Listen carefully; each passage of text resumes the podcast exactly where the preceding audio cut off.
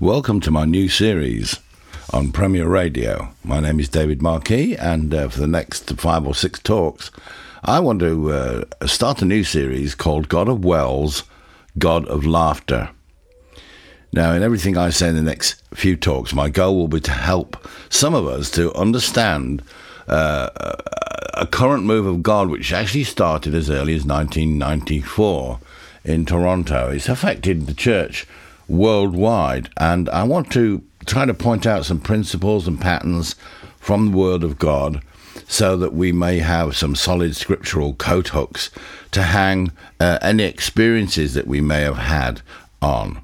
I'm not intentionally prophesying or trying to draw parallels that are not there, but um, I think we can learn an awful lot from the, the life of somebody in the Bible called Isaac, whose name means laughter. Um, laughter. I don't think laughter is normally a thing that's associated with our relationship with God, and yet uh, in Psalm uh, 2, verse 4, um, it tells us very definitely that God Himself, enthroned in heaven, laughs. And uh, He is a God of mirth. In fact, actually, sitting in the garden this morning, uh, it's a beautiful spring day, and uh, I'm looking out at the, at the new flowers coming through and the birds feeding off my bird table.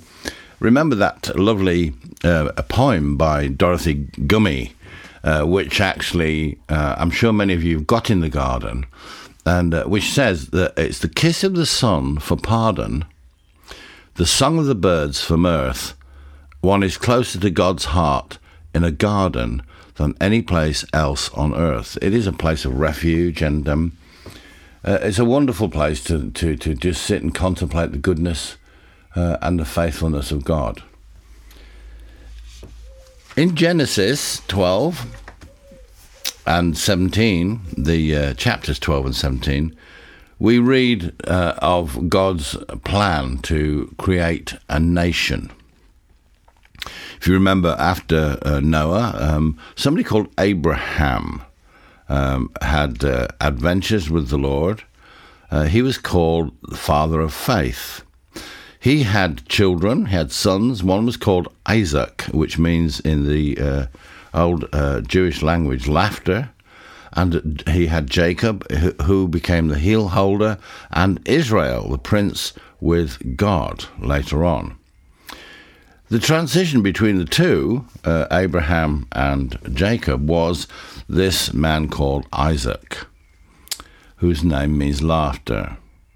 And the covenant uh, that God struck with Abraham in the early days is a very plays a very big part in all of this because Abraham was told that his seed would be blessed and they'd populate the earth and become a great nation.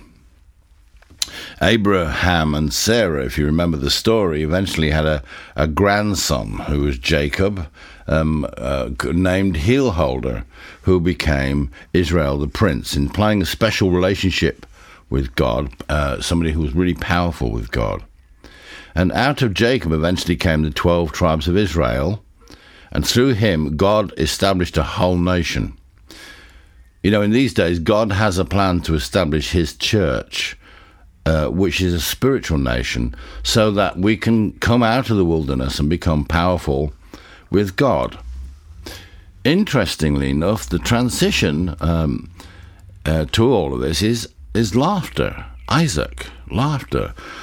Uh, this man called Laughter lived, lived his life centered around wells. Now, wells are the most significant part of what God did in his life as a transition and a preparation for the next move, typified by the life of Jacob, the church at last really powerful with God.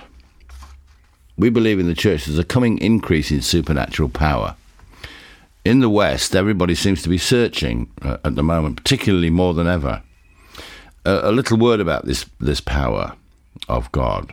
Recent prophecy is saying that the next move of God will be more power on the church. God will invest the church with an outpouring of supernatural power like never before. A new authority of God when the supernatural becomes natural to us and the manifestations and gifts of the Spirit, visions, revelations, angels, visitations, the, the real presence of God, miracles, healings become more a normal part of church life. Uh, my friends across the globe are telling me that they're seeing more now, they're beginning to see more movements of God than, than ever before. I'm hearing more about the supernatural today uh, than I've ever done in my 30 year old ministry. Um, one could always talk about the subject with powerful leaders, but now the revelation is coming to just normal, ordinary people across the globe, and even here in our church in Folly's End in the last three years, some of us are testifying to recent encounters or sensed angelic presence in our meetings.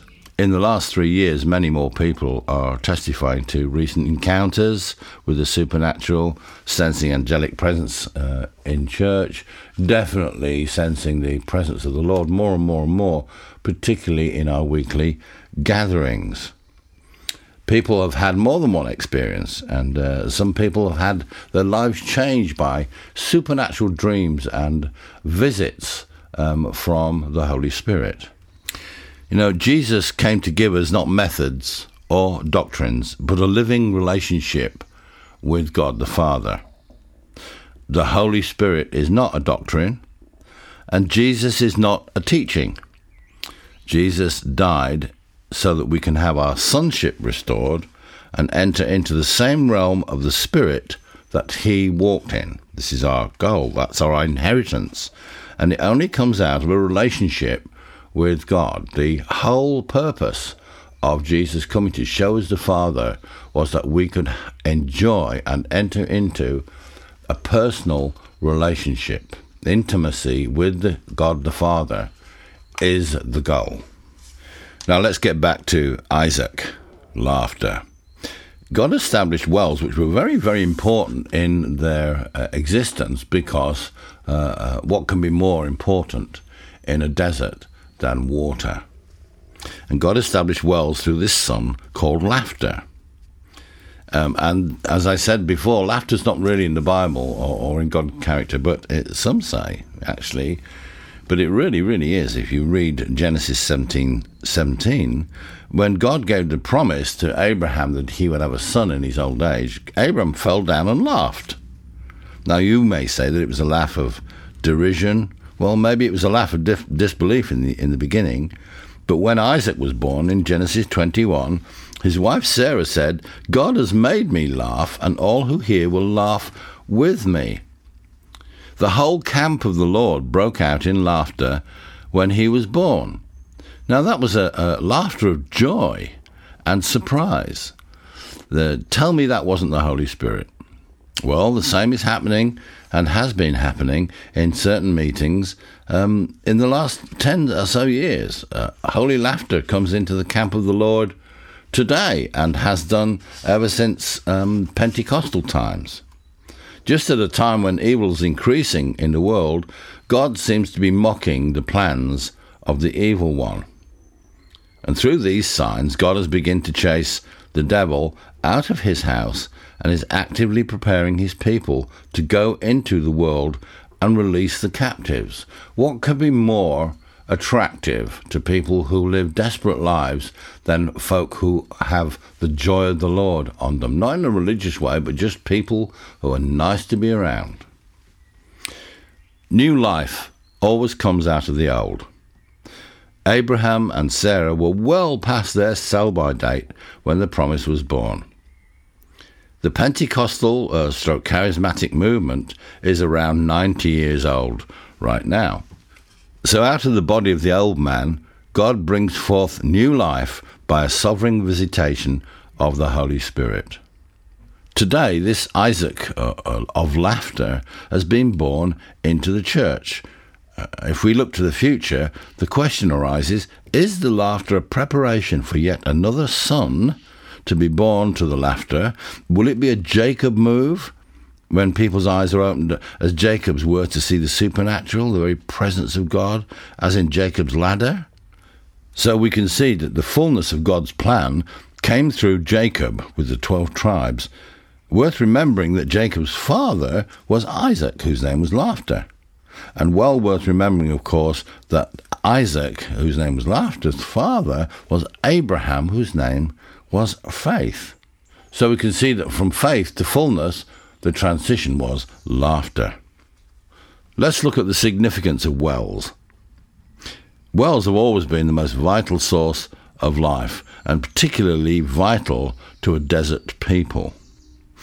If you had a well or owned a well or had control of a well, you were prosperous and well provided for. In our churches today, spiritual wells are just as important to us as they were to the Hebrews way back in early history. Wells are most vital now to our spiritual life. As Christians, it's really important to carry on being filled with the Holy Spirit so that we don't get dry and crusty.